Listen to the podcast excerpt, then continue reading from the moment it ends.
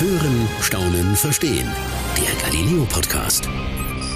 Geburtstagsfeiern sind immer etwas Besonderes, aber ich war zumindest noch nie auf einer Feier, bei der das Geburtstagskind wochenlang eine Aufführung mit professionellen Tänzern einstudieren musste. Aber genau das passiert, wenn Mädchen in Mexiko 15 werden. Hallo und damit herzlich willkommen zu einer neuen Folge im Galileo Podcast. Mein Name ist Eva Eich und ich arbeite schon seit über 15 Jahren als Redakteurin, Reporterin und Autorin bei Galileo. Heute habe ich einen Gast, der viele Kilometer von mir entfernt sitzt. Um genau zu sein, fast 10.000 Kilometer. Mein Kollege Alex Späth lebt seit fünf Jahren in Mexico City und er wird uns nicht nur etwas über diesen ganz speziellen Geburtstag in Mexiko erzählen, sondern auch, warum er nachts auf dem Friedhof feiert und wie er den Chefkiller von Pablo Escobar kennengelernt hat. Da bin ich gespannt und ich sag mal, hallo Alex. Hallo Eva, ich grüße dich. Schön, dass du dir für uns Zeit nimmst. In dem Beitrag, den du zusammen mit deinen Kollegen und Kolleginnen gemacht hast, geht es ja darum, mit welchen Ritualen man sich die Aufnahme in die Erwachsenenwelt verdient. Und in Mexiko ist das ja eben dieser 15. Geburtstag. Da würde man bei uns ja noch nicht unbedingt von Erwachsenen sprechen. Warum ist es denn gerade der 15. Geburtstag und was genau passiert da? Also der 15. Geburtstag ist tatsächlich sehr besonders hier in Mexiko. Man muss aber gleich dazu sagen, das gilt eigentlich fast nur für die Mädels. Und das hat sicherlich sehr historische Gründe. Also man feiert eben beim 15. Geburtstag, Quince wird man dann, Spanisch, die Quinceañera. Und diese Quinceañera hatte früher noch eine ganz andere Bedeutung. Also früher ging es darum, tatsächlich die Frauen oder die, die jungen Frauen, Mädchen, die dann ins heiratsfähige Alter kamen, so ein bisschen der Männerwelt vorzustellen. Also alte Zeiten, die zum Glück vorbei sind, aber so war das damals, dass eben diese Mädchen dann mit 15 offiziell ins heiratsfähige Alter kam. Das ah, ist heute okay. natürlich anders, ist zum Glück nicht mehr so, aber die Tradition ich sagen, ich hat sich gerettet. Nicht, dass, dass da zehn Männer antanzen und sich die Mädchen anschauen dürfen, das wäre doch ein bisschen antiquiert, würde ich denken. Das wäre komisch, ja. Nee, also ja. das ist so ein bisschen die historische Verortung mhm. dieser Feier, das ist heute natürlich anders. Ähm, heute steht die Feier im Vordergrund. Also man sagt schon auch noch in Mexiko gilt das quasi so als der Übergang vom Mädchensein zum Frausein. Aber auch in Mexiko ist man erst mit 18 volljährig. Das hat jetzt keine legale Bindung oder so weiter. Es geht einfach nur um diese Tradition. Und es wird einfach riesig gefeiert. Also riesig gefeiert. Ich habe ja vorhin schon erzählt, dass es da professionelle Tänzer gibt und man einen Tanz einstudieren muss. Das hat mich ja schon sehr beeindruckt. Kannst du mal ein bisschen erzählen? Also genau, was wird da alles so veranstaltet bei so einem Fest? Also man kann sich das so ein bisschen vorstellen wie eine Hochzeit, wie wir in Deutschland eigentlich eine Hochzeit kennen. Also das Geburtstagskind, die, die, äh, das Mädel, das dann 15 wird, trägt ein opulentes Kleid. Ähm, es werden äh, hunderte Leute eingeladen zu dieser Feier und es gibt dann verschiedene Zeremonien sozusagen. Also zum einen ist es erstmal eine ganz normale Feier, also es wird zusammengesessen, es, es wird äh, gegessen und getrunken und getanzt. Aber es gibt dann noch so ein bisschen traditionelleres Programm. Also man geht zum Beispiel in die Kirche, dann gibt es eine, eine, Messe, wird dann gefeiert. Mexiko ist ja ein sehr katholisches Land. Ähm, das äh, Fotografieren ist ganz, witzig, äh, ganz wichtig. Es gibt natürlich tausende Fotos von diesem Tag. Also es gibt dann professionelle Fotografen, die das jeden Schritt festhalten, dieser Kind sein jeder. Ähm, dann gibt es noch eine zeremonielle Geschenkeübergabe. Und zwar eines, normalerweise ist das eine Puppe oder ein Teddy. Man spricht dann von dem letzten Geschenk der Kindheit, das dann überreicht wird. Und dann das ist ein symbolisches es, Geschenk, aber. Genau, richtig, genau, ist symbolisch. Und dann, wie du schon erwähnt hast, die Tänze, die sind also sehr wichtig. Ich schätze, das kommt auch noch aus der Vergangenheit, wo die Quinceañera sich als potenzielle Braut etwas äh, vorgestellt hat. Heute ist es auch ein bisschen lockerer, also die Mädels tanzen dann irgendwelche aktuellen Tänze, irgendwelche Choreografien. Meistens lernen die das dann professionell mit irgendwelchen Trainern auch vorher ein. Also die, die bereiten sich richtig drauf vor. Das machen die nicht eben mal kurz im Wohnzimmer zweimal üben, sondern da wird wirklich Wochen und Monate lang vorher dann trainiert darauf, auf diese Tänze. Das sind dann so ungefähr fünf, sechs Tänze und dann eben irgendwelche Choreografien, aber auch ganz zeremoniell einen Walzer, und der wird zuerst mit dem Vater getanzt. Das ist dann auch so ein zeremonieller und, und symbolischer Übergang ins, ins Erwachsenenleben. Dann wird dieser Walzer getanzt und dann ähm, kommt der Opa noch dazu, der darf dann auch mit, mit dem Geburtstagskind tanzen und dann dürfen eigentlich alle mal mit der Quinceañera tanzen. Also als ich das mal gedreht habe, eine Quinceañera, durfte ich das dann auch machen. dann wird man vom DJ aufgerufen und jetzt darf XY tanzen und jetzt darf der noch tanzen. Dann musste ich da auch einen Walzer tanzen mit der Quinceañera. Das war ganz witzig. Ja, das klingt ja sehr spannend. Es hat aber danach keine weiteren Auswirkungen, sage ich jetzt mal. Oder ist dann, wenn man dieses Fest gefeiert hat, irgendwas anders danach? Also ob sich jetzt die Quinceañera, also das Geburtstagskind, wirklich anders fühlt am nächsten Morgen, das wage ich zu bezweifeln. Für die Familie ist das schon ein wichtiger Schritt. Also egal, wo du in Mexiko in ein Haus kommst, siehst du sofort irgendwelche Bilder von Quinceañeras. Ob das dann die Tochter ist oder irgendwelche Nichten oder so. Mhm. Ähm, also für die Familie hat das schon einfach so ein Initiationsritus einfach. Das ist mhm. sehr wichtig. Also die Mädels gelten dann wirklich als, als vollwertige Mitglieder der der, ja, der Familie. Das sind sie natürlich vorher auch, aber damit wird das einfach nochmal so ein bisschen offizieller gefeiert. Also ist, in Mexiko ist das tatsächlich sehr wichtig. Ähm, werden denn alle Feste in Mexiko so ausgiebig gefeiert, wie du das jetzt bei der Quinceañera erzählt hast? Oder ist es schon, weil das eben so ein besonderes Fest ist, auch ähm, so ein besonderer Aufwand? Ja, absolut. Also das ist schon eine große Ausnahme. Das ist, also auch hier gut. Die Mexikaner sind Firebeaster, das kann man sicherlich so sagen. und es wird gut und gerne und viel gefeiert.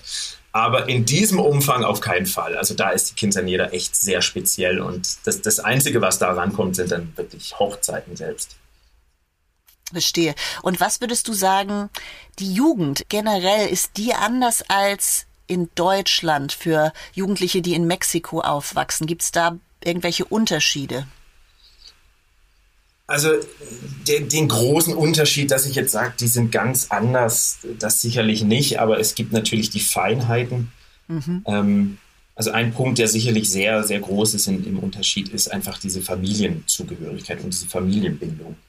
Also das kenne ich von mir persönlich zum Beispiel oder aus meinem Umfeld, da ist die Familie, klar, Logo wichtig, aber nicht so wie in Mexiko. Also in Mexiko ist das einfach, da ist diese Familienbande wirklich über das ganze Leben unzertrennbar.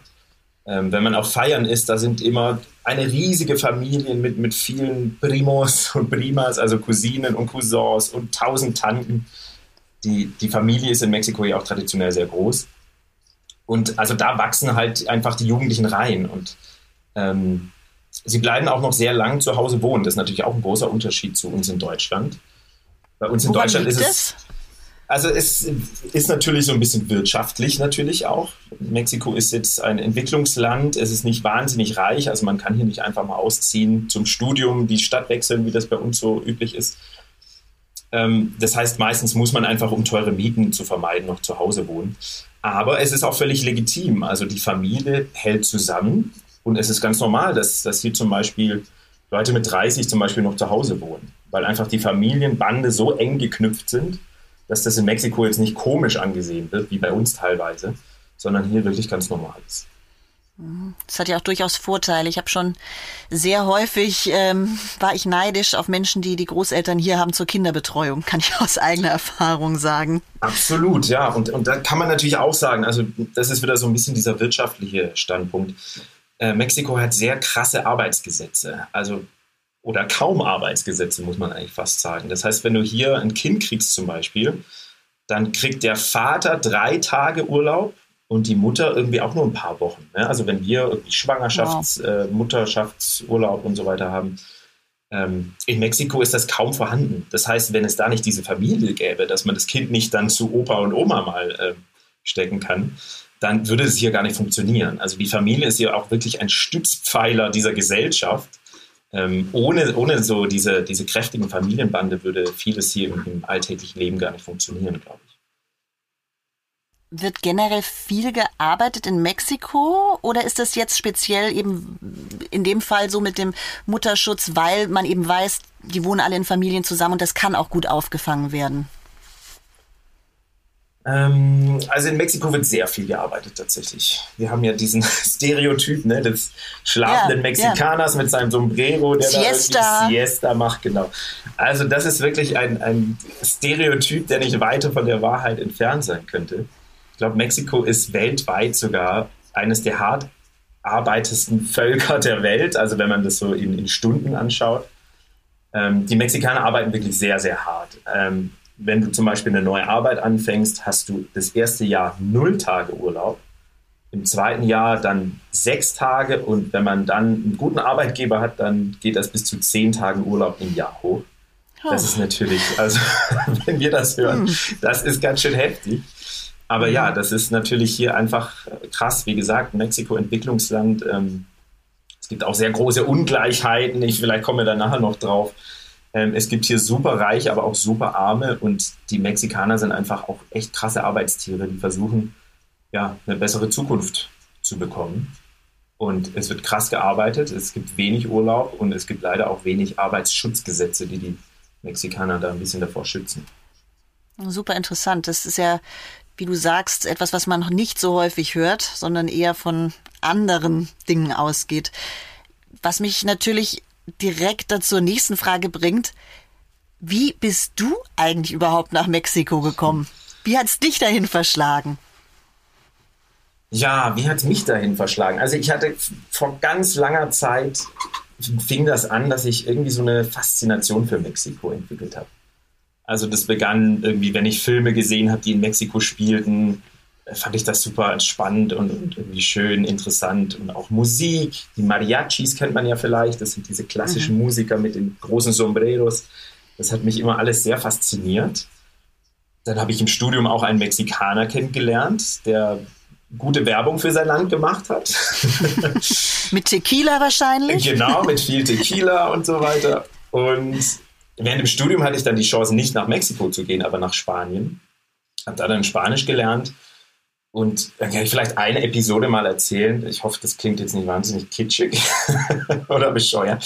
Also im Stadtzentrum von Madrid, jedes Wochenende äh, tummeln sich dann natürlich immer so äh, Barden und, und irgendwelche Künstler und so weiter. Und da war auch immer eine mexikanische Band, eben diese erwähnten Mariachis, die dann so mexikanische Musik gespielt haben. Und jedes Mal, wenn ich da vorbeigelaufen bin, musste ich da irgendwie stehen bleiben und dachte, Mensch, also Mexiko irgendwie fasziniert mich das und das zieht mich irgendwie magisch an. Und ja, dann habe ich gearbeitet, zuerst in München, eben als Fernsehredakteur und war auch ganz glücklich damit. Hatte dann aber erfahren, dass es eben in Mexiko eine Firma gibt, eine deutsch-mexikanische Firma, die genau das machen, was ich jetzt mache, eben spannende Beiträge aus der ganzen Welt und, und aus Lateinamerika zu produzieren und hatte dann die Möglichkeit, mich dort zu bewerben. Hatte ein Gespräch und das war ziemlich gut. Dann hieß es, ja, wenn du willst, kannst du schon in zwei Monaten anfangen. Es war ein bisschen krass. Ich musste dann erst mal sagen, ja, ich müsste das mal mit meiner Freundin noch klären und so. Aber eigentlich wusste ich sofort in diesem Moment, ja, das, also die Chance kann ich mir nicht entgehen lassen. Und die Freundin war wahrscheinlich nicht so begeistert, oder ist, wie war das? Ja, sie war nicht so begeistert, aber wusste sofort, also das, das muss ich machen. Das ist genau mein Ding und da war sie eigentlich auch sehr cool und sehr offen damit, also dass ich das machen kann und soll und hat mich darin unterstützt. Und der Plan, wie das so ist, glaube ich oft, ähm, der Plan war erstmal ein Jahr. Und ja, jetzt bin ich schon seit fünf Jahren hier. Zeit für eine Galileo Wissensinsel. Damit man in Mexiko dauerhaft leben und arbeiten kann, muss man erstmal ein Visum und eine Arbeitserlaubnis für eine begrenzte Zeit beantragen. Dies hängt davon ab, auf welche Dauer der Arbeitsvertrag festgelegt ist. Wenn man nach dieser Zeitspanne mindestens zwei Jahre in Mexiko gelebt hat, kann man das Visum Residente Permanente, also dauerhafter Anwohner, beantragen. Der mexikanische Lebensstandard ist übrigens nicht mit dem westeuropäischen zu vergleichen. Die Lebenshaltungskosten sind wesentlich geringer, das Lohnniveau allerdings auch. Das klingt ja aber danach, dass es dir gefällt, sonst wärst du ja nicht so lang dort. Ja, absolut, das ist richtig. Also ich bin auch nach Mexiko dann gekommen und eigentlich recht blauäugig. Also ich wusste, ich bin fasziniert für diese Kultur, aber ich war natürlich noch nie vorher da und das ist natürlich Mexiko, Deutschland ist natürlich kulturell und, und alles schon ein riesen, riesiger Unterschied. Ähm, ich kam dann aber an und habe so auf den großen Kulturschock gewartet. Und als der nicht eintraf, sondern als ich mich eigentlich ganz schön zu Hause fühlte, dann wusste ich, okay, das war die richtige Entscheidung und hier, hier kann ich es aushalten. Also gab es gar nichts, was dich irgendwie überrascht hat oder vor größere Herausforderungen gestellt hat, als du dann umgezogen bist? Na, das gab es schon. Also zum einen, was ich, was ich gesagt habe, ist, ich bin halt ein sehr kontaktfreudiger Mensch und so weiter, gehe gerne auf Leute zu und so weiter. Und da sind die Mexikaner halt einfach super. Also super offen, super interessiert auch an, an fremden Menschen und so weiter und super freundlich. Deswegen meinte ich, habe ich mich sofort wohlgefühlt.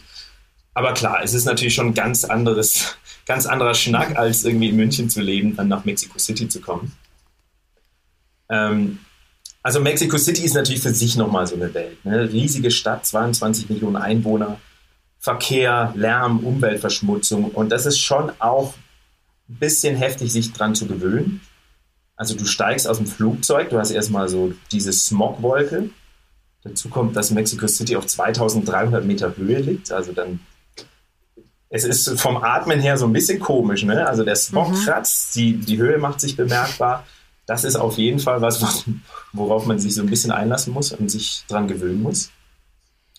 Und der Lärm, also das war eine Sache, die mich wirklich so in den ersten Wochen oder bis heute eigentlich beschäftigt hat. Also Mexico City ist wirklich keine Stadt, um ja, sich entspannt auszuruhen. Es ist immer was los, es ist immer Action, man ist immer so ein bisschen unter Strom und es ist einfach immer laut. weil einfach so viel los ist in der Stadt, weil so viele Menschen dort sind. Genau, und du hast sehr viel Verkehr.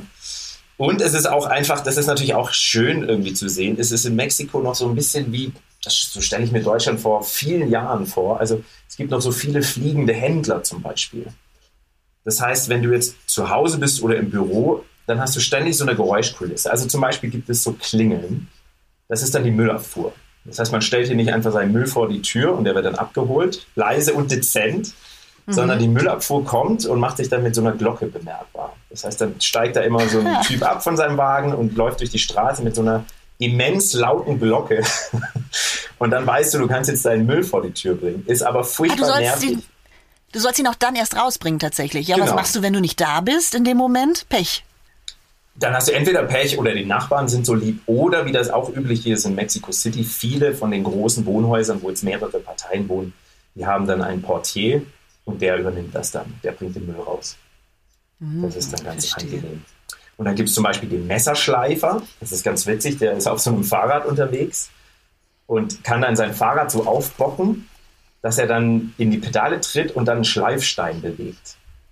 Und dann hat er so eine spezielle Pfeife, das heißt, wenn du da deine Messer schärfen willst, kannst du vor die Tür, wenn du den hörst. Dann gibt es noch die Gasverkäufer, also man, man, kocht hier mit Gas und heizt mit Gas. Das heißt, die kommen dann durch die Straßen und schreien immer laut Gas. Das, dasselbe also, mit Wasser. Aber wie, aber wie, aber die haben ja dann nicht Container mit äh, Wasser und Gas dabei, oder? Also, Doch, äh, also genau. wollen die doch, wirklich. Also der, der, Gasverkäufer, das ist dann kein Fahrrad, sondern so, so Trucks und die haben dann so mhm. Gasflaschen dabei. Oder auch einfach, du kannst deinen Gastank füllen lassen oder eben kleine Flaschen kaufen. Und beim Wasser also ist es eben ja. Ist nicht angeschlossen, wie jetzt also in Deutschland, wo du dann einfach irgendwo angeschlossen bist und du drehst quasi die Heizung auf und dann kommt halt automatisch Gas, sondern du musst immer solche Kanister, Container, Gasflaschen kaufen und Wasserkanister und Container oder wie muss ich Nee, mir das, das gibt's auch. Vorstellen? Du kannst auch den Tanklastwagen bestellen, quasi, wenn dein großer mhm. Tank, den du normalerweise dann auf dem Dach hast, wenn der leer ist, dann rufst du einfach eine Firma an und dann kommen die vorbei, stecken da ihren Schlauch an und dann füllen die deinen Gastank aber eben Leute, die eben zum Beispiel ihren Küchenherd an so einer mobilen Gasflasche haben zum Beispiel. Wenn der leer ist, dann klingeln die sich so einen Gasverkäufer, so einen mobilen Gasverkäufer an. Aber das ist ja verrückt. Also bei uns ist das ja unvorstellbar, dass du deinen Küchenherd an einer mobilen Gasflasche anschließt. Also auch wenn vielleicht jeder einen Grill im Garten hat mit einer mobilen Gasflasche, aber den Herd, das ist ja doch äh, ungewohnt für uns, sage ich mal.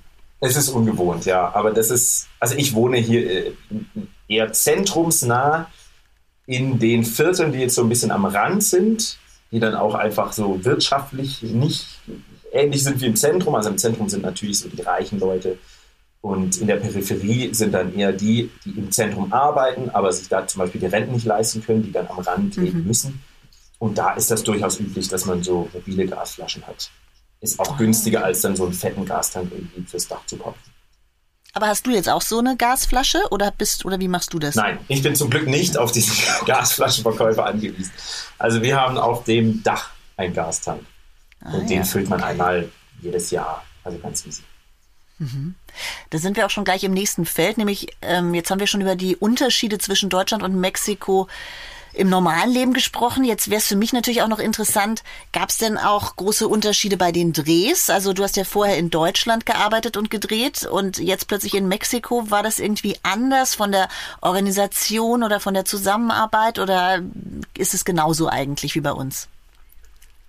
Es ist anders, auf jeden Fall. Also es gibt gute und schlechte Sachen. Für mich überwiegen die guten Sachen. Deswegen ähm, liebe ich es nicht nur hier zu leben, sondern auch zu arbeiten. Ähm, also ich begleite auch manchmal deutsche Teams, die hier zu Drehs kommen und bin dann als Übersetzer und Organisateur quasi dabei.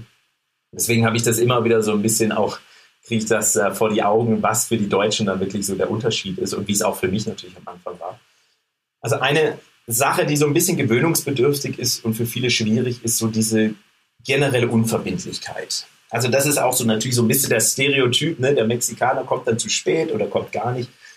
Das ist leider auch tatsächlich oft so. Also das kommt vor. Und damit muss man leben können. Und für manche ist das wirklich schwierig und, und eine große, große Umgewöhnung. Aber wenn man sich daran gewöhnt hat, dann ist es eigentlich ganz cool, weil mit dieser Unverbindlichkeit kommen auch positive Sachen hinzu. Also, wenn du mit einem Mexikaner jetzt was ausmachst, hey, wir treffen uns morgen um acht zum Dreh und dann wollen wir das und das und das sehen, dann ist das so ein bisschen die deutsche Herangehensweise. Ne? Du hast einen Plan und da steht alles drauf. Was, was brauche ich denn für meinen Beitrag? Was wäre schön zu sehen, zu zeigen, zu verstehen? Und in Deutschland kann man das, glaube ich, manchmal so ein bisschen mehr planen. Da sagt man, okay, wir fangen um 8 an, dann machen wir um 10 das, dann machen wir Pause von 12 bis 1 und dann geht es weiter. Und in Mexiko kannst du das natürlich planen für dich, aber du weißt nie, ob das dann auch so passiert. Eintritt. Genau. Aber wenn man so ein bisschen flexibel ist und damit auch cool umgehen kann, dann ist es eigentlich echt super, weil dann fängst du vielleicht nicht um 8 an, sondern um 8.30 Uhr.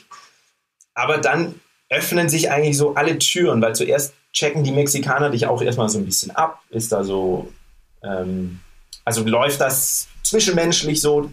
Mhm. Und, und wenn das mal steht und man so ein bisschen die Connection hat dann zu den Protagonisten, dann öffnen sich plötzlich alle Türen und man kriegt eigentlich viel mehr, als man da auf seinem Plan geschrieben hat. Und das finde mhm. ich ganz schön. Also es ist immer so ein bisschen dieses Abchecken, so ein bisschen warm werden erstmal und dann ist plötzlich so, ja, hey, ich kann euch auch noch das zeigen und habt ihr das schon gewusst und so. Also plötzlich ist so, wow. Also wenn man da so ein bisschen sich hingibt, sag ich mal, und auch ein bisschen das, das Deutschsein mal äh, sein lässt, sondern einfach so ganz entspannt und auch erstmal, ja, wir fangen jetzt zwar eine halbe Stunde an und trinken jetzt auch erstmal einen Kaffee zusammen, aber dann plötzlich halt kann man die Person so für sich gewinnen und das ist dann wahnsinnig schönes Arbeiten und die Mexikaner freuen sich auch immer so, ihre Geschichten zu teilen und sind wahnsinnig mhm. offenherzig und das, also es macht mir wahnsinnig viel Spaß. Man, man kriegt hier wirklich sehr, sehr viel von den Menschen. Also ich höre raus, man lernt ganz viele tolle Menschen kennen. Jetzt hast du aber ja auch den Chefkiller von Pablo Escobar kennengelernt. Wie kam es denn dazu, bitteschön? ja, das ist richtig. Das war für eine Story für Galileo. Ähm, haben wir in Kolumbien gedreht. Also es ging um ein Erbe von dieser ganzen Narco-Geschichte, und zwar der Narkotourismus. Also viele Leute gehen eben nach, nach Kolumbien und haben ein Bild im Kopf und das ist Pablo Escobar und Kokain. Und das ist natürlich für viele Kolumbianer auch super nervig und belastend, dass man sie in der Welt nur mit diesen beiden Wörtern kennt. Und darüber wollten wir eine Geschichte drehen, ähm, über die guten und die schlechten Seiten dieses Tourismus. Und wollten da auch ein Interview machen, eben mit Popeye, so wurde er genannt, er ist mittlerweile verstorben. Er nannte sich der, den General der Mafia, weil er eben für Pablo Escobar, wie du schon erwähnt hast, der Chefkiller war wurde äh, angeklagt damals ähm, für 270 Morde, die er persönlich gemacht hat und dann noch große Dunkelziffer. Ähm, und mit ihm wollten wir ein Interview machen, weil er war dann wieder frei, auf freiem Fuß und ist plötzlich so zu so einer Internetsensation geworden. Also er hatte einen YouTube-Channel, war auf Twitter aktiv und hatte wahnsinnig viele, wahnsinnig viele Klickzahlen und wurde so zu so einem Symbol von diesem mhm. ja, Kolumbien, das plötzlich wieder mit seiner Geschichte kämpfen muss, weil das solche Leute wieder publik machen. Und da wollten wir auch ihn dazu befragen. Und es war wahnsinnig viel Arbeit, viel Bürokratiearbeit, weil der gute Mann Leute wieder ähm, erpresst hat und deswegen wieder in den Knast kam. Das heißt, wir konnten ihn nicht mehr auf freiem Fuß erwischen, sondern mussten dann tatsächlich ihn in einem Hochsicherheitsgefängnis interviewen. Sind dann nach Kolumbien geflogen, mussten dann auch nochmal hinfliegen, weil da hat es nicht geklappt. Also sehr viel bürokratische Hürden. Mhm. Ich kann das dazu sagen, also in Kolumbien ist es Gesetz, dass Häftlinge mit der Presse sprechen dürfen. Das heißt also, rein gesetzlich waren wir auf der richtigen Seite. Aber es gab dann viele Hürden, weil natürlich auch viele Leute den Typ wegsperren wollten für immer und, und dem nicht noch mehr ja, Presse geben wollten. Mhm. Aber wir haben es dann geschafft, ähm, waren im Norden von, von Kolumbien in diesem Hochsicherheitsgefängnis. Ich war dort mit einem Kameramann. Also es war wahnsinnig spannend einfach, da reinzukommen. Und wir waren dann in diesem Raum, in diesem Besucherraum. Und man hat uns gesagt, jetzt kommt er gleich rein. Und das war spannend für mich. Also ich habe mich natürlich viel mit dem Thema auseinandergesetzt, aber trotzdem war für mich so die Frage, wie, wie reagiere ich denn jetzt? Also jetzt kommt gleich so ein Typ rein, der 270 Menschen auf dem Gewissen hat. Ja, man fragt sich ja auch, wie ist der drauf? Also siehst genau. du dem das an oder äh, wirkt er eigentlich wie ein ganz normaler Mann auf dich? Ja, exakt. Und ich wollte das natürlich, ich bin natürlich da in der Rolle als eines neutralen Journalisten und genauso wollte ich mich auch geben. Es sind ja natürlich die Kameras an, deswegen dachte ich, okay, also jetzt seriöse Begrüßung und dann legen wir los. Und dann kommt da ein Typ rein, bisschen kleiner als ich, ich bin echt der größte, 1,72, also so, so ein eher kurzer Typ strahlt mich übers ganze Gesicht an. Ich halte ihm die Hand zum Handschlag entgegen, aber er nimmt mich direkt in den Arm und drückt mich und begrüßt mich wie so seinen besten Kumpel. Das war total bizarr. Hm. Aber klar, er ist im Gefängnis, also ich glaube, der freut sich auch natürlich, wenn er Besuch bekommt und jemand an seiner Geschichte interessiert ist. Also es war dann so ein bisschen schwierig, dieses, diese Neutralität zu wahren. Und also es war komisch, ne? Da so ein 270-facher Mörder, der dich da dann sehr sympathisch begrüßt und erstmal in, in den Arm nimmt und dich drückt, das war schräg. Das heißt, er wirkte eigentlich nett auf dich, auch dann so im ja, weiteren Verlauf des super Gesprächs. Super sympathisch, sehr einnehmender Typ. Äh, war auch ein sehr angenehmes Gespräch, aber es gab dann natürlich so Fragen, wo er so ein bisschen erklärt hat, wie er dazu kam, wie man eigentlich zum Mörder wird. Und da schimmert er schon manchmal einfach so ein Wahnsinn durch ihn durch. Also, und ich muss auch sagen, das hört sich vielleicht pathetisch an, aber wirklich sehr, sehr kalte Augen. Also du guckst ihm in die Augen und da ist eine, eine Schwärze und eine gewisse Leere. Also das war echt, echt unheimlich. Muss ich mir auch mal anschauen. Den Beitrag, den habe ich tatsächlich verpasst, muss ich gestehen. Aber lass uns doch noch mal aus Kolumbien zurückfliegen, sozusagen nach Mexiko. Hm, ich habe gehört, dass du auch schon nachts auf einem Friedhof getanzt hast. Ist das korrekt? Und wenn korrekt. ja, warum?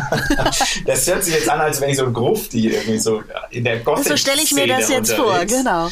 Nee, das hat auch wieder mit einer mexikanischen Tradition zu tun, die ich übrigens sehr schön finde. Und zwar geht es um den Dia de los Muertos, den Tag der Toten. Zeit für eine Galileo Wissensinsel. Der Tag der Toten, auf Spanisch Dia de los Muertos, ist einer der wichtigsten Feiertage in Mexiko. Die Vorbereitungszeit für die Feierlichkeiten beginnt bereits Mitte Oktober. Gefeiert wird dann vom Vorabend von Allerheiligen, also dem 31. Oktober, bis zum 2. November. Der Dia de Muertos entstand vor mehreren tausend Jahren in den Kulturen der Azteken, Tolteken und anderen Völkern, die das Betrauern ihrer Toten als respektlos empfanden. Für diese Kulturen war der Tod eine natürliche Phase im Kreislauf des Lebens. Die Toten galten noch immer als Mitglieder der Gemeinschaft und wurden im Geiste und in Erinnerungen am Leben gehalten. Als die spanischen Missionare in das Land kamen, versuchten sie das Fest abzuschaffen. Vergeblich. Ihre Lösung, sie vermischten es einfach mit dem christlichen Hochfest aller Heiligen und aller Seelen. Heute stellen Feiernde in ganz Mexiko farbenfrohe Kostüme und Make-up zur Schau, veranstalten Festumzüge und Partys, singen und tanzen. Das wichtigste Herzstück sind die Altare. Sie werden zu Hause oder auf dem Friedhof aufgebaut, dienen aber nicht der Anbetung. Sie sollen die Geister der Toten im Reich der Lebenden willkommen heißen. Deswegen sind sie großzügig mit Gaben bestückt. Wasser, um den Durst der langen Reise zu stillen, Essen, Familienfotos und eine Kerze für jeden toten Verwandten. der ja auch in Deutschland kennt man den ja. Also das ist ähm, 2. und 3. November, wenn ich mich nicht irre. Ähm, in Deutschland kennt man das auch. Es ist, glaube ich, aller Seelen. Auch Halloween, also ne, diese, diese ganze Thematik. Mhm. Mhm. Und in Mexiko wird da so ein bisschen gemischt ein Brauch, der noch von früher, also aus prähispanischen Zeiten übrig ist, von den Azteken.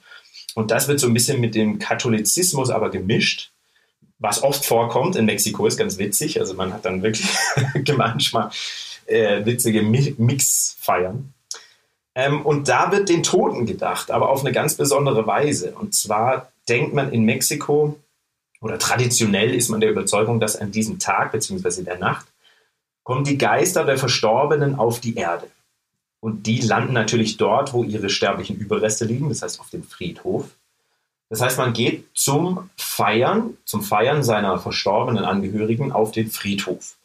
Und das ist jetzt nicht, wie man sich vielleicht vorstellt, eine sehr traurige und dröge Angelegenheit, wo man um Grab steht und dann ein paar Tränchen verdrückt, sondern es ist wirklich eine krasse Party. Und ich konnte das auch gar nicht glauben beim ersten Mal. Also ich hatte die Chance, ich habe durch einen Dreh eine Familie kennengelernt und die haben mich dann auch dazu eingeladen, privat, was natürlich super war.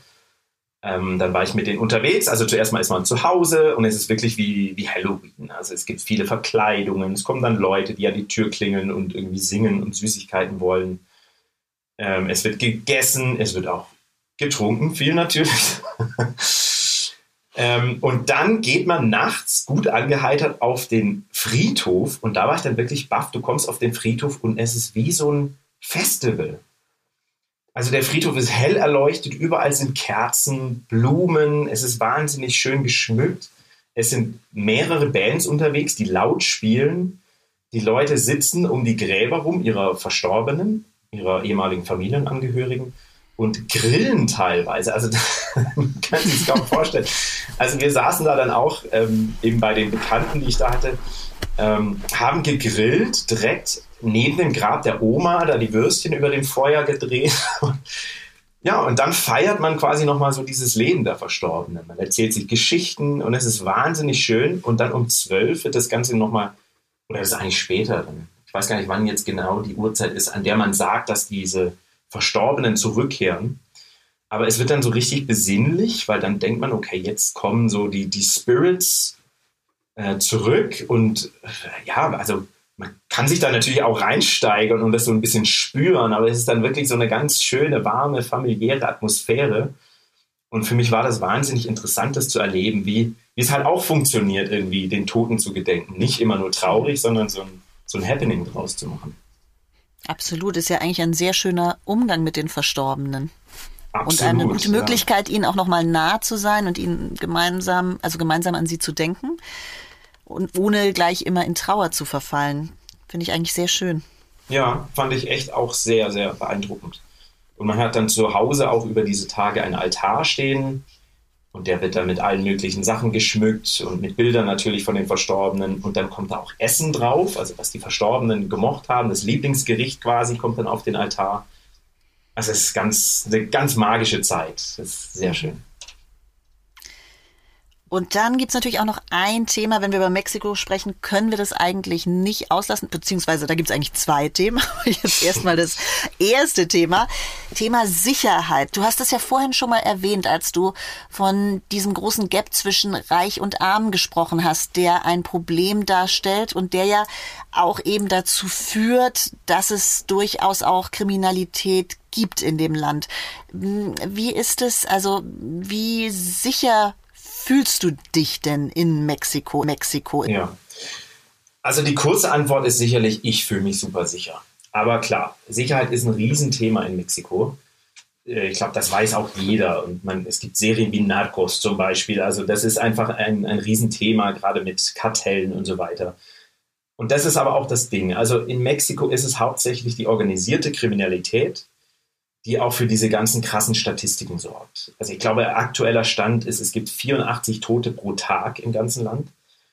Das ist natürlich schon heftig und da kommt man ins Schlucken und das ist auch immer so die erste Reaktion von vielen äh, Freunden aus Deutschland oder Familie zum Beispiel, die dann sagen, Mensch, wie kannst du nur in Mexiko leben? Da wirst du doch erschossen auf der Straße. Aber es ist eben hauptsächlich organisierte Kriminalität, also diese Kartelle, diese berühmten Drogenkartelle, die sich dann untereinander bekämpfen oder mit der Polizei oder mit dem Militär und das gibt eben viele, viele Tote und viel Blutvergießen. Aber wenn ich das jetzt mal auf mein privates Leben in Mexiko-Stadt beziehe, kriege ich davon überhaupt nichts mit. Fast nichts mit, muss ich sagen. Also ich kann ein ganz normales Leben führen. Ich bin ja einer der Verrückten, der Fahrrad fährt. Ich glaube, das ist eher mein Sicherheitsrisiko bei diesem Verkehr. Aber man kann ganz normal in den Straßen laufen, man sitzt im Café, man isst draußen. Also es ist ein, Mexikos Stadt ist vielleicht auch so ein bisschen eine Bubble. Es ist ein total angenehmes Leben und man hat nicht ständig diesen Sicherheitsaspekt im Kopf. Muss aber auch erwähnen, das ist für Mädels ein bisschen anders. Also ich habe eine mexikanische Partnerin hier.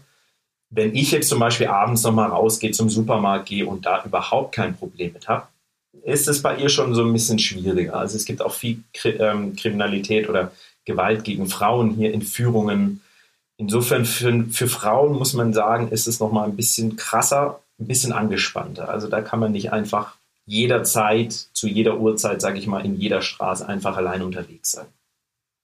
Ich will jetzt da gar nicht zu tief einsteigen, weil das würde ja einen eigenen Podcast, ehrlich gesagt, äh, nochmal aufmachen, wenn wir darüber noch weiter sprechen. Deswegen würde ich noch ganz schnell versuchen wollen, die Kurve zu kriegen und noch das letzte Thema mit dir besprechen wollen, das vielen, glaube ich, in den Sinn kommt, wenn man über Mexiko spricht. Denn ich glaube, die meisten von uns denken an Tequila, Tacos und Burritos. Ähm, also mir geht es tatsächlich auch so. Ich liebe das nämlich.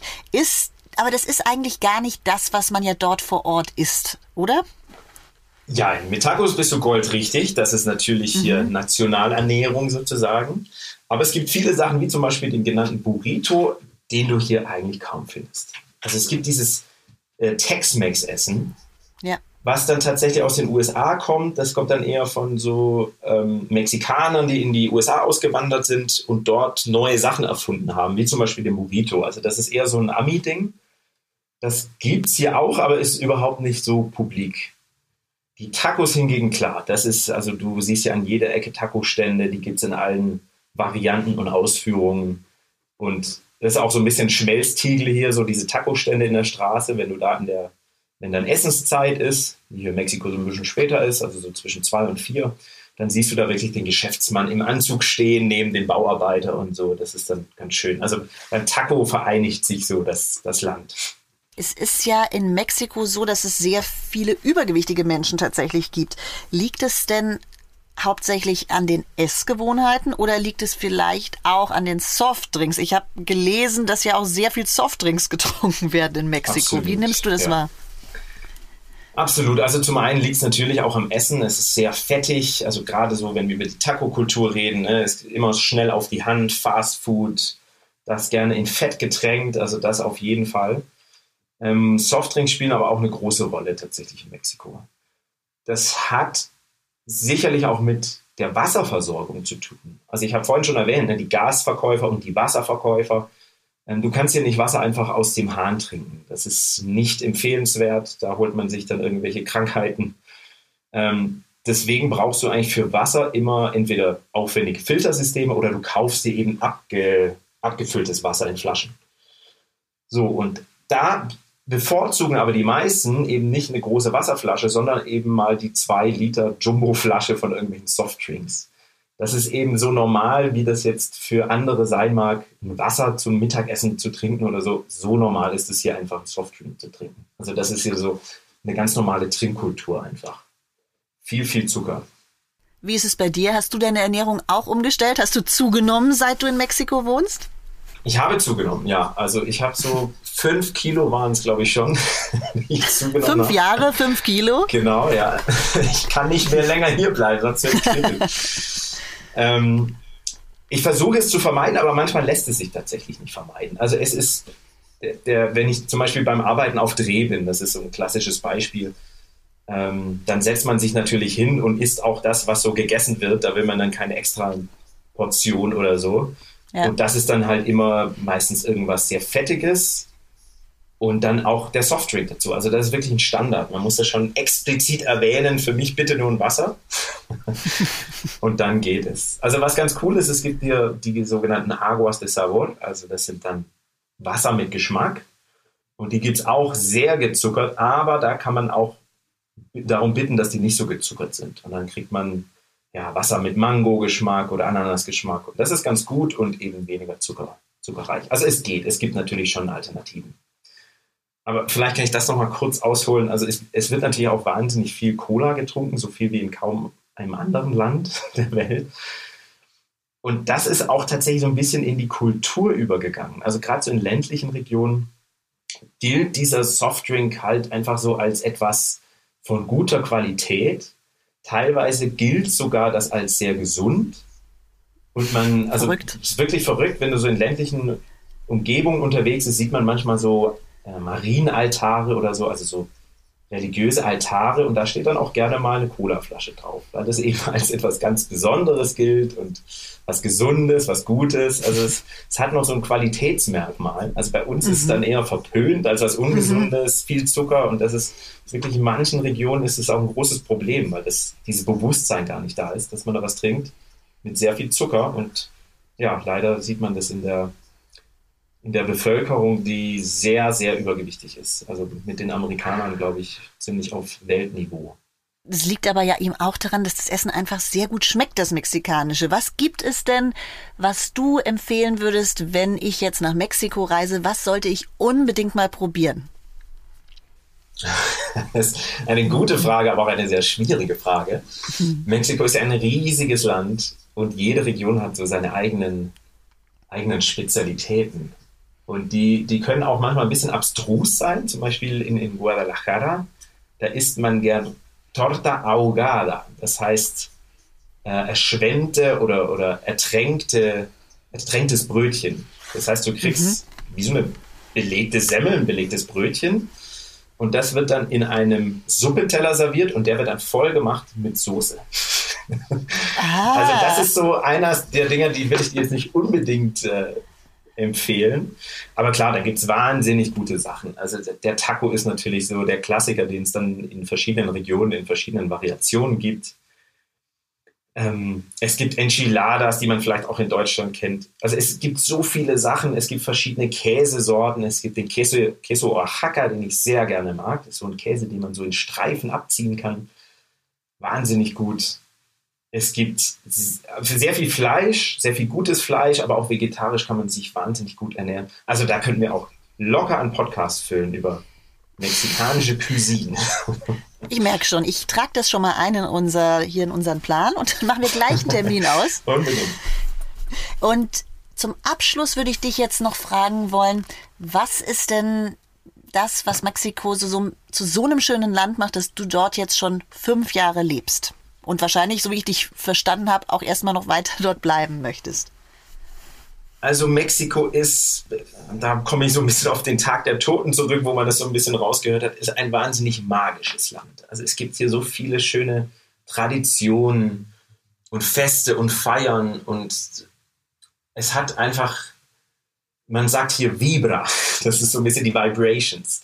Also Mexiko ist echt überall so am Vibrieren mit Energie und die Leute tragen das und die ganzen Orte. Und man muss hier wirklich einfach immer nur eine Stunde fahren, dann kommt man wieder an einen Ort an, der mit seiner Natur oder auch Architektur einen so zum Staunen bringt.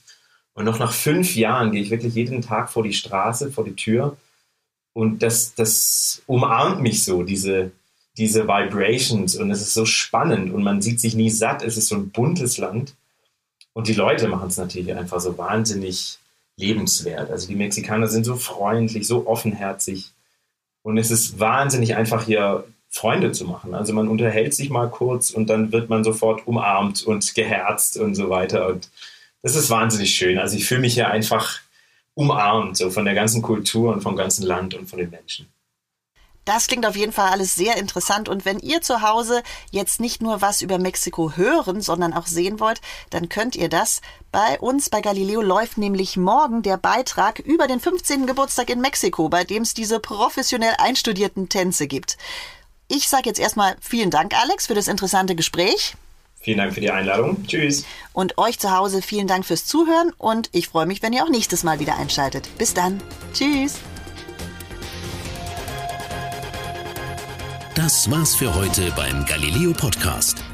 Mehr von Galileo gibt's in der Galileo App auf Galileo TV, in unserem YouTube-Kanal und natürlich täglich um 19.05 Uhr auf Pro 7.